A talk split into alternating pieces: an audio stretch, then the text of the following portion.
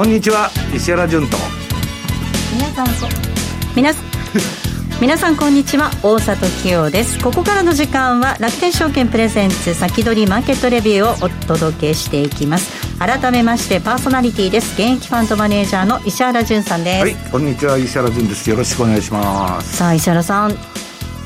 大激戦です。4時からトランプが勝利宣言するとか言ってますけどね。はいあのー、もう私はねツイッターとかにも書いてたんだけども変更報道がひどくて、ええ。なんかバイデンが勝つのが当たり前みたいなことを言ってるんですけど、まあ、結局、軍産複合体のメディアのあれをそのまま垂れ流してるだけで、まあ、ほとんど当たってないと、今の選挙のね、結果見てもね、もっとバイデンが圧勝しとるのと違うんかいと。いう話で、まあ、最終的には、まあ、どあの敗北宣言が出ないと、大統領は決まりませんので、あれなんですけど、まあ、このままいったら、ね、オハイオ、それからフロリダ激戦州をね、トランプ大統領が制していますので、まあ、どうなってくるのか、もう本当に今、大接戦という感じでね、刻々とまあ情報入ってきてるんですけれども。まあ、民主党の側はまた訴訟かなんかするんじゃねえですかね、泥仕合でね。いや、トランプさんもその準備はなんかばっちりできてたみたいですけど。彼は最初から最高裁がね、えー、決めるって言っとるんですから。うんまあ、そりゃそうなんですけども、4時からなんか勝利宣言するとか言っとるんで、ツイッターにもね、なんかつぶやいてました？したんですけど、はい、あの非表示になってるんです、はい。さあそして今日のゲストご紹介します。楽天証券 FX ディーリング部リーダーの武田則孝さんです。お願いいたします、はい、どうぞよろしくお願いいたします。さあ武田さん朝7時から今日はトレーディングされてたというふうに伺っております、はい、してこちらの方に参りました。なかなかもうバタバタバタバタでやっぱりあの今日の一日のあの今までの動き見るとそんなに値幅自体は大きなものではないんですが、えーえー、やっぱりかなり普段と比べると volatile な相場でしたので、うん、やっぱり値幅の飛び方そのクの飛び方っていうのがすごい激しかったなと。最初は債券がちょっと大きく動いたんで、はい、まあ、為替自体そんな大したことないんだけど、はい、まあね、あのー、これからちょっとどっちが勝ってもねこれ分断の時代が始まると。うんまあ、ろくなことがならんのだけども、今日は早い段階から、ファンドの何社かから、もうトランプの勝ちだって電話がかかってきたんですよ、はい、その準備に切り替えろと、え本当に勝つんかどうか知りませんよ、はい、もうあいつらはそういう準備で動いとるんですよ。だからまああのどうなるか、選挙結果、最終、最後まで分かんないんで、まあ、一応正式な結果待ちたいと思うんですけど、まあ、あのどういうんですか、うん、これからアメリカはひどい時代になってね、で、まあ、あの人によってはね、バイデンが勝った方がいいっちゅうやつもたくさんいたんですよ、それはね、今日話するグレートリセットはそっちの方が早く来るんだと。いう話をまあしとったんですけど、まあ、とりあえずは、えー、まあ、どっちが勝ってもね、とりあえず、えー、金ばらまくと。いうことは確定してんで、はい、まあ、株は買いじゃないかとんで、FX がちょっと難しいんですよね。はい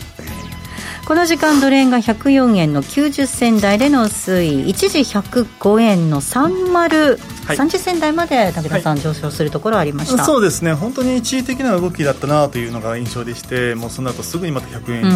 に、うん、振り出し戻るというふうな形でしたのでなかなか今日だけで動きがどうこうっていうふうなものを決定づけるものではないというところですね、はい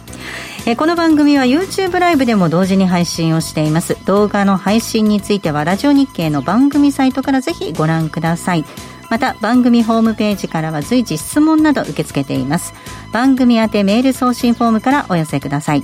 それでは番組を進めていきましょう。この番組は楽天証券の提供でお送りします。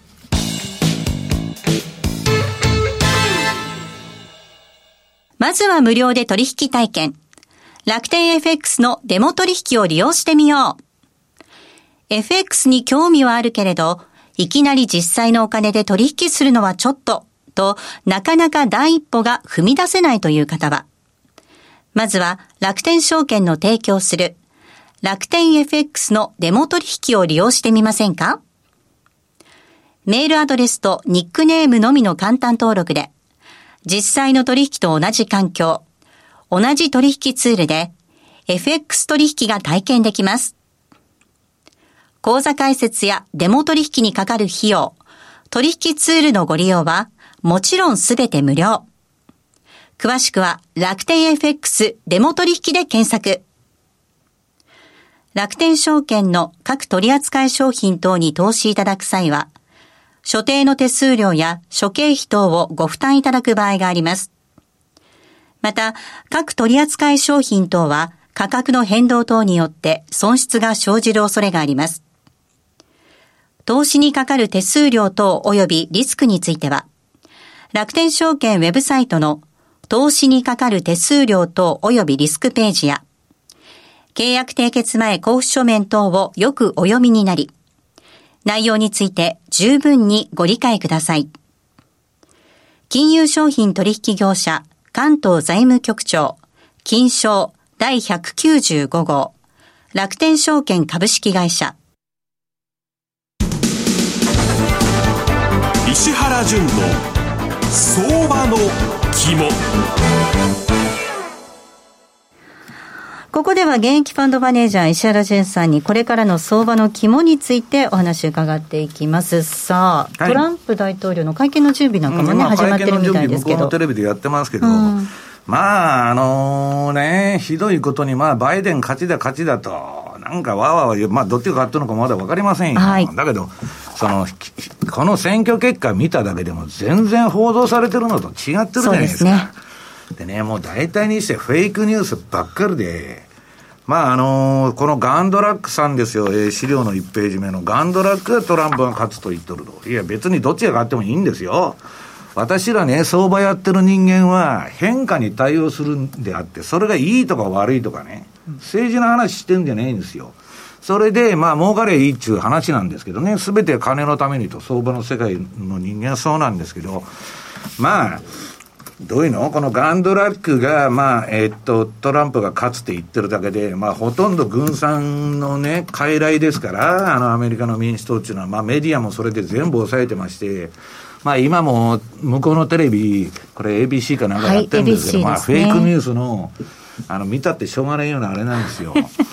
でね、日本でもね、まあ、江森さんがトランプが勝つって言っとっただけで、ほとんどの人は誰もね、トランプが勝つなんて言ってないんですよ。はい、本当の話ね。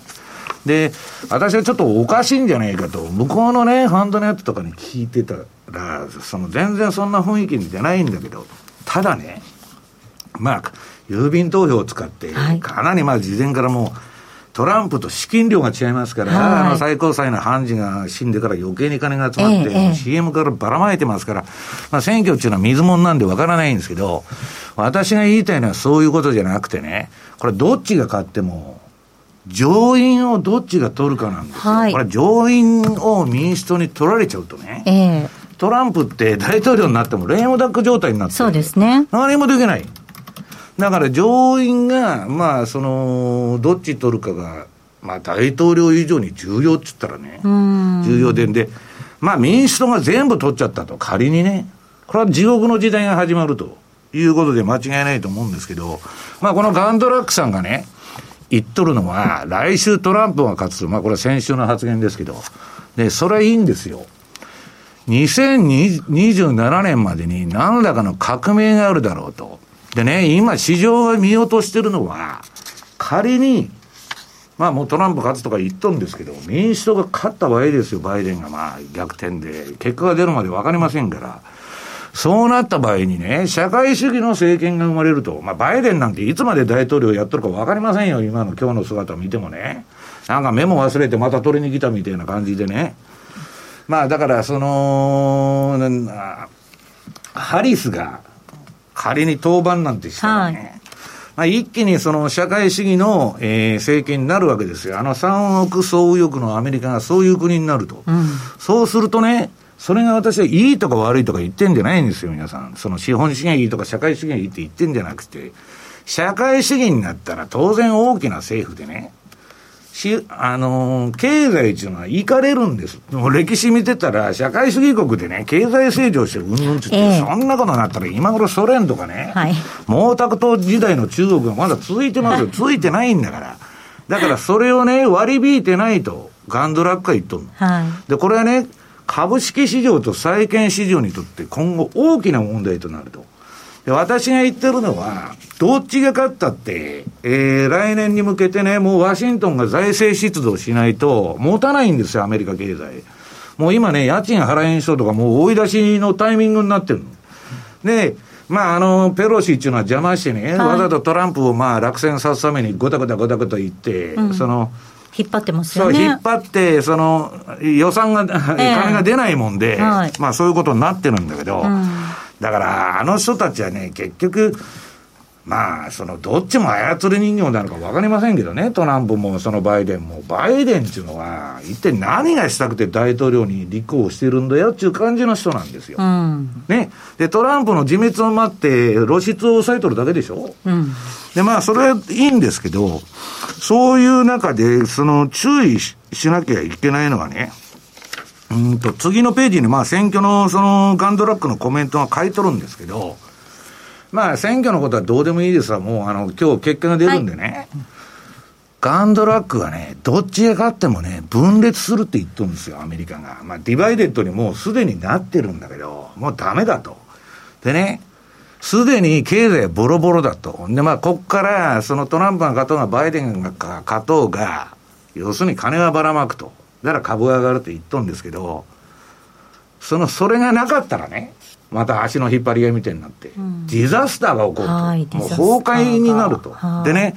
株が上がっとる場合は、間は今ね、変な円、えー、っと、円安みたいになってるじゃないですか。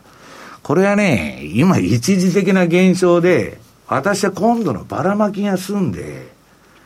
まあ来年のね、春ぐらいまでは相場持つかもわかんないけど、その後いろんな問題が吹き出していくんじゃないかというふうに思ってるんです。はい、で、えー、っと、3ページ。うん、これね、来年のダボス会議、まあ普通は1月にあるんだけど、はい、えー、っと、夏まで延期になっちゃった。うん、だけどもうダボス会議のグレートリセットっていうね、来年のテーマの本も出てるし、日本語版の訳も出てるし、まああのー、何をするかっていうとね、まあ、あらゆる金融から何からね、国際関係、政府、エネルギー、食料、まあ、すべての枠組みを変えるんだと。今ある。で、まあ、えー、あらゆる分野を混混乱させることを目的としておりと。うん、こんなことはダボス会議の人は言ってませんよ、世界経済フォーム。ゼロヘッジの報道に乗っ取ったんですから。でね、私たち自身と世界の関係を変えちゃうんだって言ったんですよ。で、この過程で、歴史見てるとね、金融の崩壊っていうのは必ず仕掛けられたり起こってるわけ。で、次はね、えー、っと、これはいつものやつなんですけど、まあ、着眼対局、着手消極と。まあ、要するに全体の大きな流れを見てないとダメだと。で、まあ、いつでも言ってますように、今ね、この、レーダーリオのね、えー、帝国のサイクルの中で、えー、紙幣の大増すと信用創造の時代に入ってんだけど、ガンドラックが言うように2027年までにアメリカはね、今分断の時代に入って、これからまたドンパチが始まるんだと。それはね、戦争か革命。戦争っていうのは、分断されたアメリカを一つにまとめようとしたら、戦争しかね、ど、どっかに喧嘩売ってね、そこでまとまると。あるいは、まあ、もっと左派の人が出てきて、これから、オカシオ・コルテスとかね、えー、サンダースみたいなさ、また出てきて、まあ、革命をやるかと。そういう、まあ、微妙な時代にね、えー、これから入っていくんじゃないかと。で、この中で、えー、相場をしなきゃいけないというね、えー、非常に難しい、えー、時期に入ってると。で、えっと、選挙結果のその後の話だけしてみたいんですけど、はい、あの、7ページのね、はい、これはまあ、あの、ラリー・ウィリアムさんが、その、言っとる、民主党が勝った場合の株価のパターンなんですよ。はい、だから今株が上がれば円安っていうんで、為替はそれで考えていただいたらいいと思うんですけど、うん、まあこれ選挙当日からまあ、バイデンがあってもちょっと上がると。でまた沈んじゃって反省して、こんなやつでいいのかと、おか、あの、えっと、誰だ、エリザベス・ウォーレンが財務長官になるとか言ってるんですよ。ね言ってますね。だそんなことになったら、 GAFA とかどうなりますか、本当に。もうむちゃくちゃですよ。えー、だから、まあ、これはあんまりうだうだして上がらんパターンでないけど、ただ、そういう嫌な政策やる前にね、まあ、来年の1月20日以降ですから、まあ、対策を出すと、金のばらまきの。だから、まあ、株はちょっと上がっていくんじゃないかと。で、トランプがなった場合は、これはもう、株は上がっていくえー、さらに上がっていく、ここから。まあ、要するにそういう、いや、今までのパターンがですよ、これからもそうなるって言ってんじゃなくて、いや、パターンでね、うん、でね、もっと大きな全体のパターンを見ると、はい、えー、9ページのですね、これはまあ、あの、過去の、その、大統領選挙年のサイクルがブルー。で、前年通じたあのニューヨークダウのね、季節性のパターンですよ。これシーズナルサイクルなんですけど、どっちにしたって11、12、あとまあ1月からね、うん、まあ4月あたりまで、これ、これ見てるとね、あの、まあ4月3月、まああの、ハロウィントレードですよ、早い話が。うん、いうぐらいまでは株は持つかもわかんない。うん。はい、持たないかもわかんない。だけど、来年の西半期以降は、いろんな問題が噴出していくんじゃねえかなと。いう気がするんですけどね、うん、そういう意味では、大統領になったからって、これ、大変ですよ、うん、トランプはね、あの1期目はね、えー、2期目通らないといけないから、かなりウォール街とかね、軍産に対しても協力しと。った、うん、もう、次の4年は、あと4年も選挙ないわけですから、好きなことやりますよ。あじゃあもう本当に。私はね、結論から言うとね、今まあ仮に円安とか言ったって、どっちにしたってドル安の時代が来ると、うん、次のね、4年はね、いうふうに思ってるんですけどね。今、CNN のニュース入ってきまして、アメリカ上下、上下院選、えー、上院下院選の、えー、獲得議席数なんですが、上院が民主党が46、共和党が46、これ、非改選議席を含め、今だから接戦なんですね。で、下院が民主党173、共和党が157、民主党の方が上回ってまあ、これはまあ、あの、うん、予想通りではどっちでもいいんです、ね。はい、この上院がどうなるかっていうお話でしたね。はい、では続きはまたこの後の延長戦でもお話を伺っていきたいと思います。ここまでは石原淳の相場の木もお届けしました。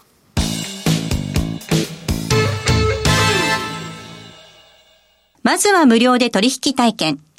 楽天 FX のデモ取引を利用してみよう。FX に興味はあるけれど、いきなり実際のお金で取引するのはちょっと、と、なかなか第一歩が踏み出せないという方は、まずは楽天証券の提供する楽天 FX のデモ取引を利用してみませんか？メールアドレスとニックネームのみの簡単登録で、実際の取引と同じ環境、同じ取引ツールで FX 取引が体験できます。口座開設やデモ取引にかかる費用、取引ツールのご利用はもちろんすべて無料。詳しくは楽天 FX デモ取引で検索。楽天証券の各取扱商品等に投資いただく際は、所定の手数料や諸経費等をご負担いただく場合があります。また、各取扱商品等は価格の変動等によって損失が生じる恐れがあります。投資にかかる手数料等及びリスクについては、楽天証券ウェブサイトの投資にかかる手数料等及びリスクページや、契約締結前交付書面等をよくお読みになり、内容について十分にご理解ください。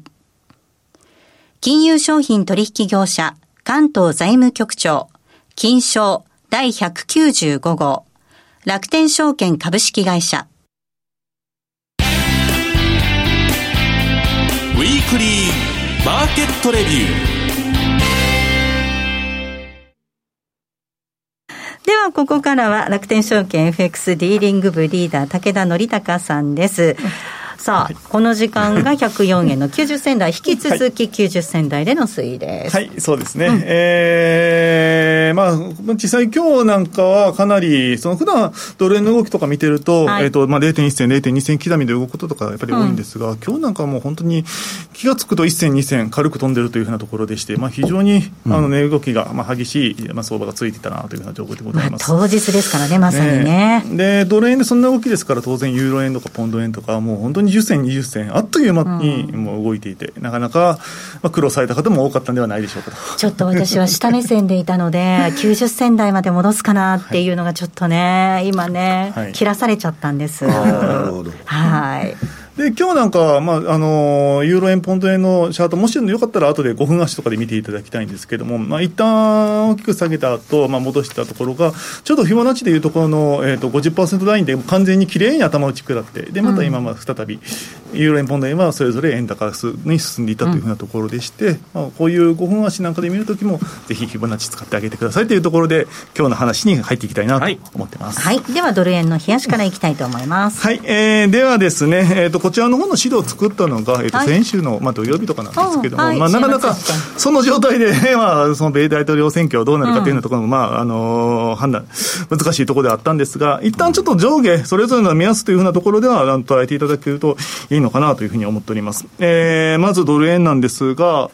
えー、これまで、まあ、あのボリンジャーバンドというふうなところで、えー、ずっと言ってきておりましたが、結局はもうずっと、えー、だらだらと円高の方に進んできている状態で、はい、えー、マイナス2シグマに、えー、到達したけども、結局はまたそこから再び円安にいってしまういつものパターンですね。で、まあ、まあそういうふうにもうね、基本的には長期的な下降トレンドに、とはいうふうに見えてはいるものの、はい、そうなんです。まあ結局はなかなか、まあこれに素直に信じるのも怖いのかなというようなところで、まあ一旦ボーリンジャーバンドの今後上限っていったところですね、かなり意識を持って見ていただいた方がいいのかなと。このままずっと下に行けばいいんですけれども、逆に上に反発してしまった場合には、まあそちらの方、えー、一つのメロとして捉えていただくといいのかなというふうに思っております。はい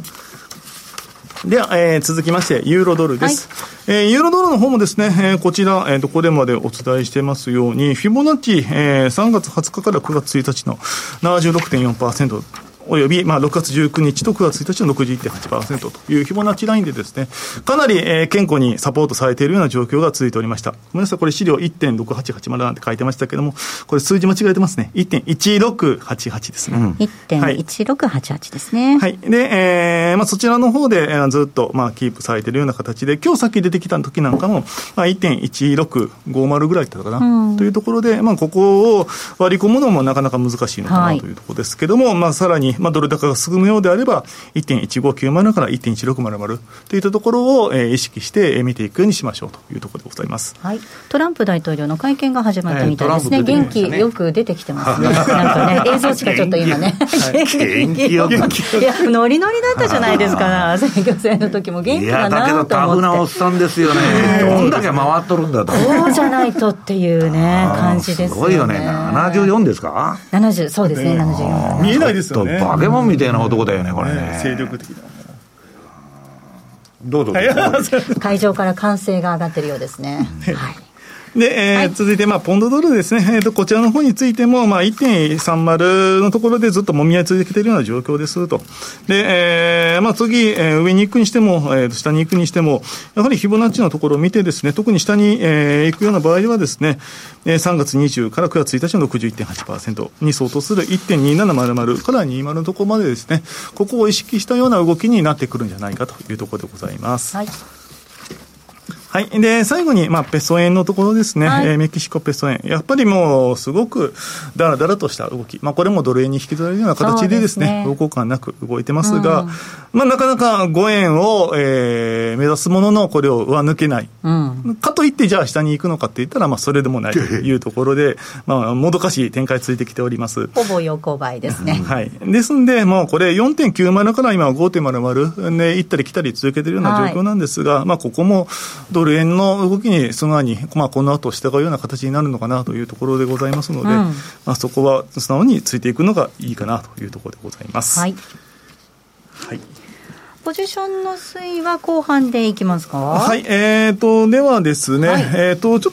と先にポジションの推移の方も見ていきましょうか。はい、はい、ありがとうございます。はい、えーと、かなりドル円ですね、えー、時に比べますと円高傾向進んできております。で、一旦じゃあ9月の1日時点と、まあ、えー、今との時点とで、まあ、どれだけポジション変わってきてるかというようなところの比較でございますが、うん、えーと、約ロングがですね、1.5倍ほどに膨らんできております。ですので、あの、お客様の方の方向性としては、やっぱりりこれからまあ反発するであろうというふうに見ておられる方が非常に多いというところでございます。うん、で一方で、じゃあ、ユーロドルとか見てみますとですね、はい、えー、とこちらが、えー、と赤い線になってくるんですけれども、えー、とかなりまあユーロドル、少し、えー、ドル高に進んできて、えー、一旦はまああのもみ合ってるような状況でございますけれども、うん、それに従って、えー、徐々にショートが減ってきて、今、もうすぐでロングに傾こうかと。いうようなところまで、えー、来ております。でじゃあ、一方のポンドドルどうなのかというと、こちらはですね、全然ロングの方は膨らまずに、むしろショートが若干増えているというところで、同じストレートでもですね、えっと、見方がもう完全に二分されているというようなところが、まあ、今、面白い、ね、ちょっとだから、まちまちの動きで、まあ、完全なドル高とかドル安とかいう話じゃないんですよね。ね。ええ、かなり迷っていらっしゃる方が多いというようなところも、やっぱり数字として出てきているのかなというふうに見ています。まあ、これだけの大きなイベントの前だったっていうこともありますからね、トルコリラ以外はあんまりトレンドが出てない、まあ、トルコリラはもうあれは。トルコリラは下げトレンドがずっと出てるんですけど、はい、ひたすら他の通貨がね、ちょっとトレンドが出たかと思うと、まあ、後半戦でやるんですけどね。はいすぐあのごめんなさいと、い、うことになっちゃうと。でもこれ、大統領選が終わって、その後どういうふうにまた動いていくかって、ここからは結構動き出ちゃうんじゃないですか？いやだから出ちゃうっていうと変ですね、ね出るんじゃないですか？クロス円もそうだけど、株が高いうちが花なんですよ。はい、で私はね、ちょっと、まああのー、次のね、アメリカの4年間っていうのはね、まあ、かなり相場が荒れそうで、はい、外為の方はね、今動いてないけど、本、う、当、ん、みんな手ぐすね、手ぐすね引いて待ってんですよ。来年は稼ぐぜと。ね、5年間動いてねえんだからと。言っとるわけですから、えー、私もね、えー、トランプがまあ2期目やるのか知りません。が、あの人2期目やったらドル安政策取ると思うんで、はい。この前、無入信にね、相談して、中国懲らしめるのにドル安やろうかっつって、反対されてやめとんだけど、どっちにしたってね、あのアメリカのね、この借金、あの持続不可能な借金をね、ね、な増税とか、まあ増税もするんですよ。だけど、あんなもん追いつかへんのですよ。ドルの価値半分にしたら借金半分で。やるに決まってるじゃないですか。日本にも影響ありますね、それ考え、ね、日本はね、どっちが大統領になっても2期目はトランプのきつくなると思うし、うんはい、もうバイデンだったら地獄ですよ。中国から金もらって政治やってるんですから、どういうね、オバマからヒラリーからずっとそういう系譜でしょ、